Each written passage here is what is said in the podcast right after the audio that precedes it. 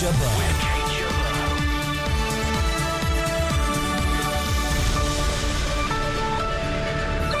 British troops in Ukraine, but it's not boots on the ground. The Chancellor's biggest budget yet, but nothing on defence spending.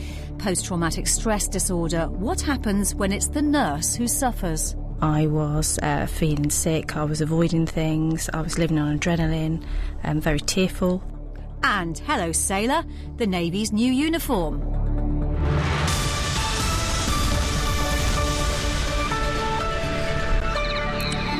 British soldiers have begun a two month training programme in southern Ukraine. They're teaching battlefield medicine and defensive military tactics to government forces fighting pro Russian separatists. I'm joined by Michael Evans, who writes for The Times on defence issues, and as usual by our defence analyst Christopher Lee. Uh, Mike Evans, what do you make of this deployment? Is it as big as it's going to get? yes, it's it's not exactly a huge deployment. I mean, I think it's quite important that uh, Britain is playing a role. It was announced last month, I think, that they were going to uh, help the Ukrainians. So the trouble is, the timing is not brilliant. We've got the so-called Minsk agreement, which has produced a ceasefire. Uh, the Americans, by the way, were supposed to be moving in, in at the end of this month to start a, a training program, and they've delayed it by at least a month. So I think it's a little strange that we're carrying carrying on with it. But 35 troops. Um, you know, they'll be providing important uh, defensive uh, equipment uh, training, uh, as as you say. But uh, no, I don't think it's a it's a big deal, and we'll will increase the, the number of soldiers uh, in due course. But it will it won't uh, get anything above say 100. It'll be about 95, I think. Christopher Lee, do you think the timing is strange? The timing's not strange because um, it was decided probably a couple of months ago that Britain had to make some contribution here. If you had a large group, like say Mike says 90, 95, that's fine, and you spread them out. But if you had, let's say, more than a company, I mean, certainly, say, two companies uh, level, then that becomes controversial. That becomes a point that uh, if you get into talks with President Putin or anybody else, they can argue that you're sending uh, Western troops, NATO troops, in into Ukraine, and that become becomes an issue. It's interesting to, at the moment in Brussels, the EU is meeting at sort of summit level, and um, they're talking about uh, what to do about Ukraine, where we go next, uh, where the EU goes next, or, for example, on on sanctions. And not all EU countries want to continue the sanctions. Some want to drop some of the sanctions because it's hurting financially. But the thing that's fascinating at the moment, uh, and that is that Washington, Washington is starting to sort of think, listen, we must keep rubbing Putin's nose in all this. If we want to get an agreement, and that's what they want to get eventually, at some point they've got to give way on something. Uh, and so, What, what, on what, for example? uh, perhaps on sanctions, perhaps on sanctions. You think there might be a softening of sanctions? well, there's going to be a softening of sanctions anyway in certain degrees because some of the countries that in the EU who are uh, who've signed up for sanctions, in fact, are not enforcing them. But the most important part of this is it, it, really is to make sure that the present, as Mike was saying, the Minsk agreement, the second Minsk agreement, because the first one just collapsed. The important thing is to make sure that that holds in some obvious way, some way that people can say, yeah, by and large, this is holding together. It's at that point then you can start negotiations, which may bring some of this to an end. But you've got to have an end story. You have to say, what do we want out of this eventually? And that's not yet decided. Michael Evans, to talk about this, this de- British deployment at the moment, so they're supplying first aid kits, sleeping bags, night vision goggles. Um, more British teams are expected to arrive over the coming weeks. Is it going to make much difference? Well, it won't make any difference in terms of the sort of uh, military balance, if you like. Clearly, it won't make any difference. Um, but you know, we do have uh, the expertise, and we do have uh, the sort of kit which they actually need, night vision goggles, for example. Uh, but I think it really does need a, to have a more of a balanced strategy towards uh, Putin and Ukraine. I think we're doing a lot of sort of little bits here and there. I think it's absolutely vital that the sanctions are maintained because that's the one thing which is hurting Putin. It's the one thing which is holding him back. And 35 British troops uh, carrying out uh, helping with people with sleeping bags isn't going to make any difference uh, in Putin's eyes. You talk about a balanced strategy. How? Well, I think you, you do have to uh, tighten up on sanctions. I don't think sh- there should be any lessening of sanctions at all because it's the one thing which really gets into uh, the heart and mind of Mr. Putin. So I think that is important. And I think you, you know we should continue to have uh, military training exercises either in Ukraine itself or, around uh, in, in neighbours countries, just to remind Putin that we don't want the Cold War to return, and I'm sure Putin doesn't want the Cold War return uh, to return. But nevertheless, NATO still is an organisation of sub substance, and it, it needs to make their presence felt in the region. They are doing that to a certain extent, but I think there is a little bit of half-heartedness about it all, particularly from Washington. And that's the I mean, the whole point about the exercises around, for example, in the Baltic a naval exercise in the Baltic. It's not going to do anything in military terms, but it's a demonstration, isn't it, Mike, that that that there is some sort of NATO response. And if you're if you're Putin sitting in Moscow. Um, then you think to yourself, well, they're not just sitting back as they have done before. The other thing to remember um, and I suppose this is the most important thing, is, is this idea that if you're eventually going to have to talk to Putin, then you're going to have to talk to him with some strength. And the idea, for example, that sanctions may be hurting them economically, there's no demonstration yet that it's made Putin change his mind, if indeed it is, is his mind that's running the eastern Ukraine operation. It's made no sign he's changing his mind, or is the Minsk agreement exactly that? And therefore, the test is if the Minsk agreement holds. Mike Evans, do you think that the sanctions can really change President Putin's mind, despite what we might see superficially? Well, combination of sanctions and the drop in oil price has unquestionably had an impact uh, on the Russian economy, and that's something which Putin would be very wary of. I think when I mentioned that some of the sanctions have been a little half-hearted, what I meant was that the some of the individual sanctions aimed at individual uh, either Russians or people in Crimea, has been aimed at, if you like, the sort of outer circle of the Putin uh, regime. Whereas uh, if uh, the West really wanted to get tough, they would focus on perhaps Putin himself, and that really would be seen as a, a very bold move. I don't think anyone's prepared to do it, mm. but uh, Mr. Putin certainly has assets abroad which could be frozen, and that really would have an impact. Well, let's now talk about yesterday's terrorist attack in Tunisia. It was on a group of tourists tourists from Japan, Italy, Colombia, and Australia, and one British woman has died. Uh, Michael Evans, we always think of IS on these occasions. Uh, was it exactly? I mean, no one's claimed responsibility at the time of this recording, have they? in a sense, it doesn't really matter whether it's got an IS label on it or not. I think the fact is that uh, there is uh, uh, a trend now whereby individuals who've had training or not in Syria uh, have come back to their countries, uh, either they're IS related or they're Al Qaeda or whatever, and they decide to do their own thing in their own country. So even if there's no uh, IS backing, if you like, for this latest uh, terrorist atrocity, uh, it, it almost doesn't matter. These these are individuals who are prepared to take action against people in their own country, and I think this is the the, the big threat that we all face now. Tunisia hasn't had this uh, effect uh, until now, but of course a, a, lot of the Tunisian, a lot of the IS. Uh, original uh, members came from Tunisia, places like Tunisia, Saudi Arabia, etc. So I think that there, there are several thousand Tunisians who've been to Syria and have come back. Uh, so I think it's a, it's a big big problem for the Tunisian government. Christopher, I mean, we've got to remember that Tunisia was the uh, was the, was the state in which the so-called Arab Spring first appeared.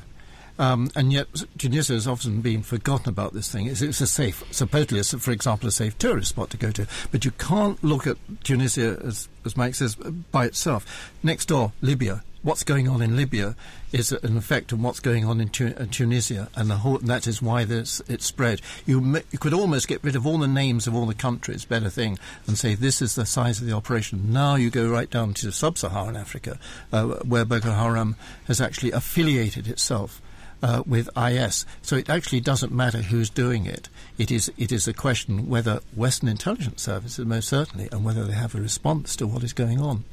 The Chancellor, George Osborne, has again been challenged on defence spending following yesterday's budget.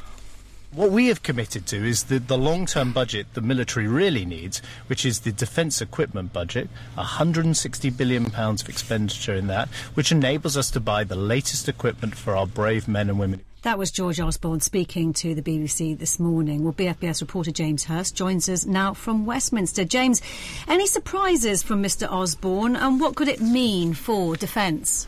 Well, I don't think it was uh, any surprise that in the budget speech itself there was not really any mention of defence. This was a pre election budget which is seen as being about winning votes and either giving money to or taking money away from defence. That would not have been a vote winner. So he stayed away from the defence budget. I think the surprise for some, certainly the interesting thing uh, yesterday, is that at the moment the economy is going better for the Chancellor than it was looking like a year ago. A combination of low inflation, slightly higher GDP growth. It gave him about five billion pounds to to play with, if you like. It potentially gives him wriggle room, but don't think that is going to have any impact on defence spending in George Osborne's plan. He says he's going to stick to his plan. Uh, he will simply be able to start increasing public spending a year earlier from 2019 if he becomes Chancellor again. But at the moment, his plan is for, for more cuts up to that point. Uh, some more LIBOR cash available for Forces charities. Yes, of course, that's not taxpayer money. This is from fines on city institutions. £75 million was announced yesterday.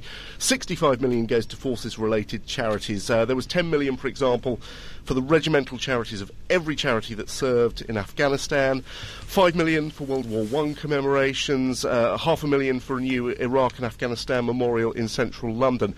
The biggest slice, a third of it, £25 million for a new Veterans Healthcare Fund for the oldest veterans including nuclear test veterans, not specifically for them. Now, this looks a bit like a compromise. Uh, the British Nuclear Test Veterans Association say they welcome it, but they still want some questions answered. They've got a meeting at Downing Street next week. They say they want to fully measure the provision against what they say are their very reasonable and decent claims. All right, James Hurst in Westminster, thank you. Uh, Mike Evans, this 2% of GDP being spent on defence that everybody is talking about, does it really matter?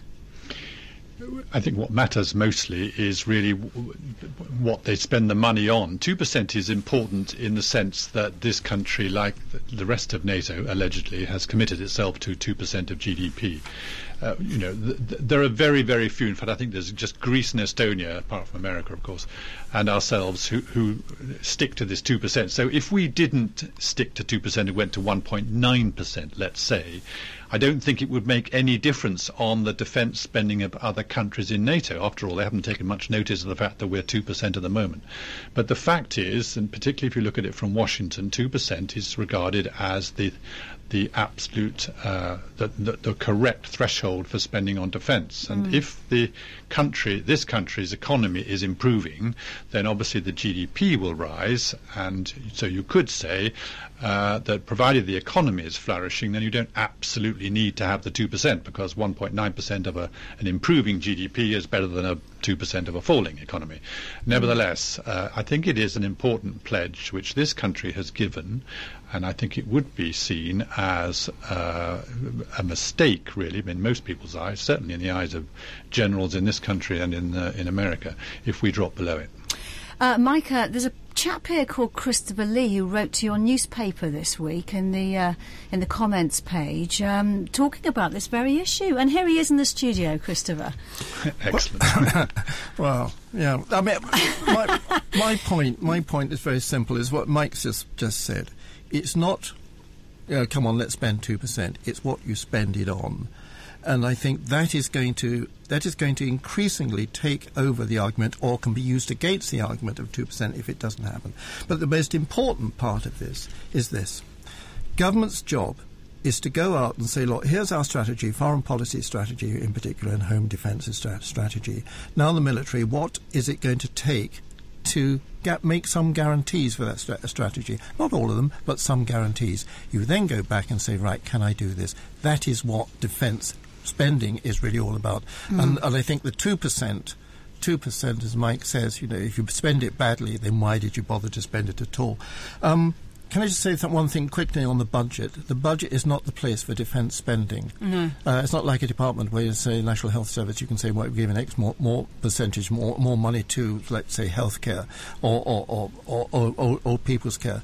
It doesn't happen that way, so it's not the place for us to see it. So we shouldn't get too upset if it doesn't appear. Uh, Mike, we, we've been here before, though, haven't we? Uh, because in the 1970s there were similar arguments about defence spending.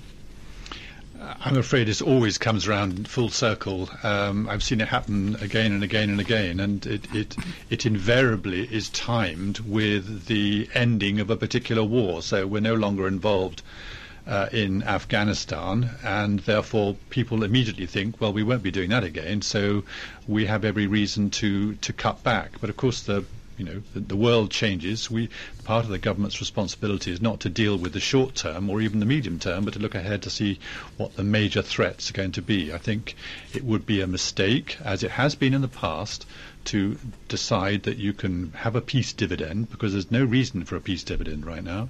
And I think we need to keep up, up our defence spending as much as possible. But the key thing is, is to show that you are a committed member of NATO and particularly a committed member to the United States because they're getting pretty fed up, I think, now with the news from London, which seems to be nothing more, nothing except uh, cutting back and not really having uh, an army uh, of a decent size. All right, Mike Evans from the Times newspaper. Thank you for your time today. Sit rep with Kate Still to come, what's it like to suffer from PTSD? We hear from an army nurse who's got it, and the Navy's got a new rig. This is BFBS Sit Rep.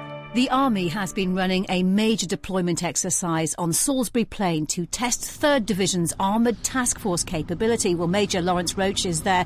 Uh, good to speak to you today, uh, Major Roach. Just describe what's happening around you, what you can see. Yes, hello, Kate. Well, this is the combined arms demonstration phase of our month long exercise here on Salisbury Plain. And today really is a chance for us to show off our capabilities and show off um, what we would do um, if 3rd Division was required to deploy on our, operations.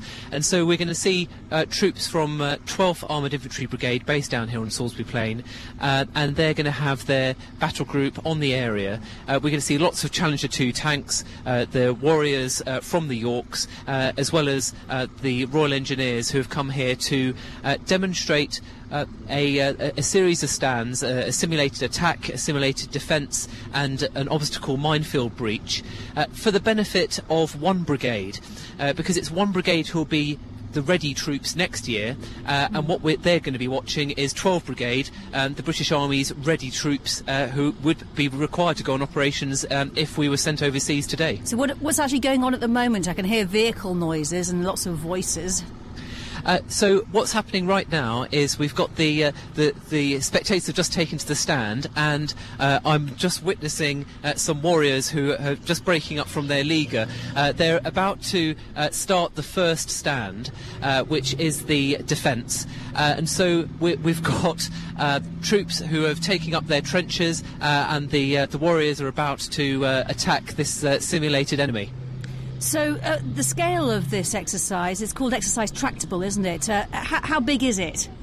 It's been going on for the last three or four weeks, and what we've seen is uh, 1,800 soldiers uh, and just short of 600 vehicles, including all of our heavy armour. Uh, and we've deployed it to Salisbury Plain from a number of different locations. Uh, we've brought it down from rail from Catterick in North Yorkshire, uh, and we've broken it out of barracks from uh, across Salisbury Plain. And the idea is, is we, we want to test our ability to deploy mm. if we if we have to get it off the island of the United Kingdom. And Major Roach, this, this was done. Sorry for real, wasn't it, uh, it, for Iraq and Afghanistan? But hasn't the whole political and military transition to deployment in terms of reference changed since then? Well, I mean, you're quite right to reference Iraq and Afghanistan because, of course, uh, for a whole generation of soldiers, we've not really had the opportunity to practice uh, a deployment on this scale. Uh, because you'll appreciate when we were in Iraq and Afghanistan, uh, the troops that went through the six-month rotations, they were um, they, they, were taking over the fleet of vehicles that was already in theatre. Uh, and so, what we wanted to rehearse on this particular exercise was our ability to deploy it in the first place. Uh, what we're going to see is this is the first in a series of annual exercises. Um, and so we're hoping to get slicker and slicker at doing just this. I'll let you get back to it, Major Lawrence Roach. Thank you very much for your time today. Christopher, let's uh, look at events elsewhere around the world this week. Uh, Syria, four years this week uh, since the unrest there, the conflict began. Yeah, and it doesn't seem to be going anywhere, but there is a movement in Washington in the State Department. Uh, John Kerry, the equivalent to our foreign, uh, foreign secretary, is starting to hint that he, John Kerry, is probably going to have to have talks with President Assad. Mm. Because unless you bring Assad into this, you can't fix Syria in any way. But it's the first time we've heard that the Americans are thinking that way. And we have a result in the election in Israel. Well, yeah, it was supposed to have been a, a close rung thing, but. Uh, Not so close after all. Well, Bibi uh, Netanyahu is back there with his Likud party. It was Likud party which uh, adopted the whole attitude, it's very right wing, adopted the whole attitude towards Iran. And they're saying to the Americans, they are, we won, we've got a, we've got a vote behind us, uh, unless you fix the, the Iranian uh, nuclear talks so they come out to our uh, to our satisfaction, in other words, our defence, we could have a go at them. The other thing he said, no deal on two states with Palestine, and that seems to put and the he whole has used Gaza the, thing. He has used the whole state of the Middle East and Islamic State as a reason for saying that this is off the table now. That's right. He can stand there, he puts his arms up in the air, and he says, "Now Game listen, changer. see where we are." And we didn't we tell you this? And there is every indication that the people are behind him. If, the, if these negotiations do falter, if there's no progress on this uh, so-called two-state solution, what do you think um, the implications might be long term? Oh, more. m- I mean, the Pal- Pal- Palestinians just have to go on living as they do, and then every so often there will be an incursion, there will be a, a conflict, and we'll have another Gaza as we did in 2014 with the disasters. BFBS Sit Rep. Life changing injuries from the war in Afghanistan are often very visible, but not so obvious are the mental scars. This week, over on Forces TV, we've been looking at the effects of post traumatic stress disorder. Earlier, I spoke to Kerry Peelin, who has been an Army nursing officer for 12 years and was deployed to Afghanistan and Iraq and began to experience PTSD during her third tour in Afghanistan in 2012. I asked her about how her symptoms first started to show. It was towards the end of my tour in 2012. Um, I started to notice that I was very, um, uh, very anxious all the time. I was uh, feeling sick. I was avoiding things. I was living on adrenaline. Um, very tearful, um, and I didn't want to see people, go to places. Um, I was avoiding things. Now, I know you don't want to talk specifically about what ca- what you know caused it, but tell me about how quickly it was diagnosed because some people spend years before post traumatic stress disorder is, is diagnosed. It was pretty obvious when I got back that I wasn't functioning properly, um, both um, at home and uh, at work. So uh, I had a lot of support from friends and co- colleagues and my husband, and really they sort of pushed me forward to go and get help and treatment. It hadn't crossed my mind that I had PTSD until the doctor sat there and said, "I think you have PTSD." And part of your treatment and your recovery is about recognizing something called triggers. What are they? And they're different for every person, aren't they? Yeah, your trigger is very much related to the incident that happened and um, events in and around that time. So, um, for for my trigger was very much in intensive care because that was my job and that's where an incident happened. So that's where I felt threatened and I thought I was going to die. So. Um, my incidents are in and around the noises within intensive care, certain voices, but also uh, certain noises for the next 24, 48 hours after the incident also has an effect. And this for you might mean that you were you were in the shower at home and it could take you back to Afghanistan. Yeah, yeah. My shower has um, an extractor fan, and that reminded me, or reminded my brain, of being back in Afghanistan. The generator noises, the constant hum out there. How do you learn to deal with the effect that that has on you? Um, what happens initially is uh, it- you get a trigger, you live on adrenaline, you avoid, you um, you just don't function.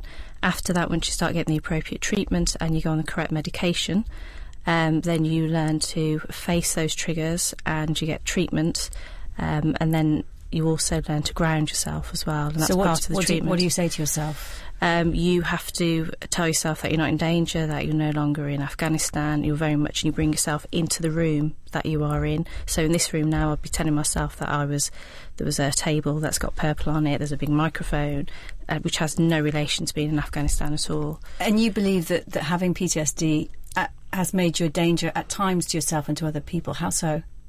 Um, you get, and, and I got very, very angry, very aggressive. Um, I was aggressive towards my children. I was aggressive towards my husband. Um, I started to drink heavily.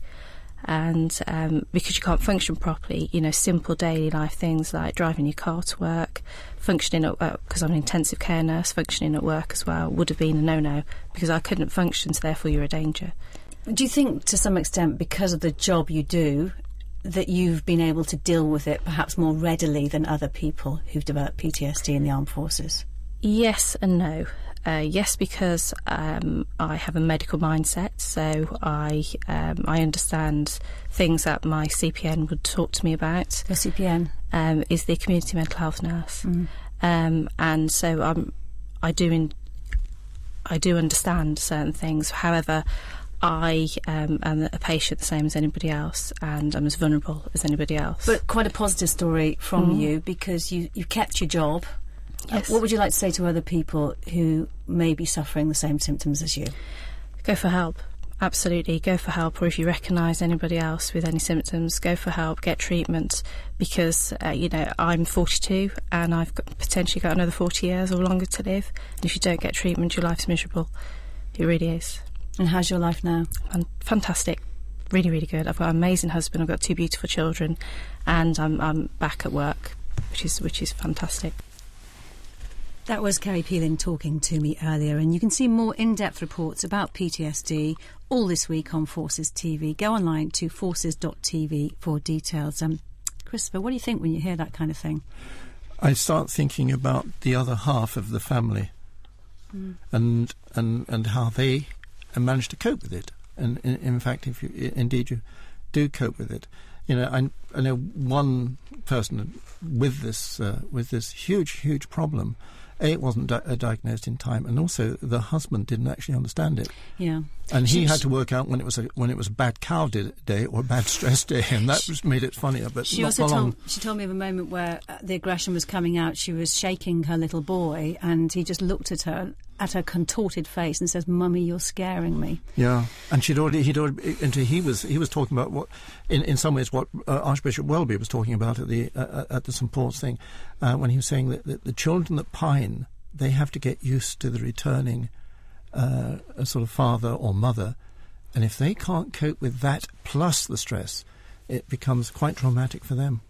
Now, the Navy has got a new rig or, or uniform to you and I. It's working clothes, light blue top, dark blue trousers. It's all changing. The new rig is modern materials, thermal layers, and new badges. We've tweeted it, you know, on SitRep. Um, Christopher, what do you think of it? Well, the, well, I thought that the uh, the rating uh, or the senior rate that was modelling this was rather stout. Um, in fact, he was a tubby little fellow, actually. You're then- complaining about the modelling of it, are you? I am, How it- shallow you are. Let's just I- talk about the uniform. No, but I am shallow. Um, it- when, when it comes to this, I mean, having had to wear it for blooming years, it, this is replacing the so-called Would number you wear this one? Uh, number eights, yes. I mean, you wear anything. Like to see you modelling it. Uh, but I, the only thing I'm, I'm sort of bothered about is the baseball cap. They're actually going into baseball caps. They'll be into hoodies next. Um, um, but it, it is fascinating. Um, the Navy have this thing, the rig. Uh, for example, the one we, we all see, you know, see the captain walking around in his sort of mm, blazer type thing with the gold buttons, which is his number his number fives, and they number them all. These are number eights or number fours, the the, wor- the working rigs, and I think that then they get the sailors with the collars, you know, the collars with the the sort of blue collars and the stripes on them. Uh, they're four and a half rigs, and then when they're in ordinary clothes, they're square rigs. And if you put the badges of rank on your shoulders going the wrong way, i.e., you know, little curl and a couple of bars, and they're going the wrong way, it's known as going astern.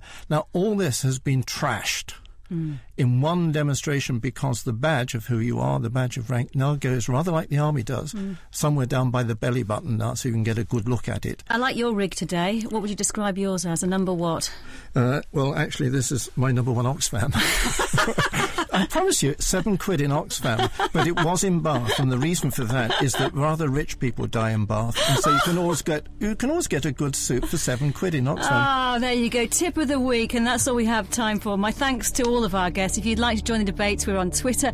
You can follow us at BFBS SitRep. Remember, you can listen again on our website, bfbs.com slash SitRep, or download the podcast from iTunes. We're back at the same time next week. I'm off to, off to Bath, I think.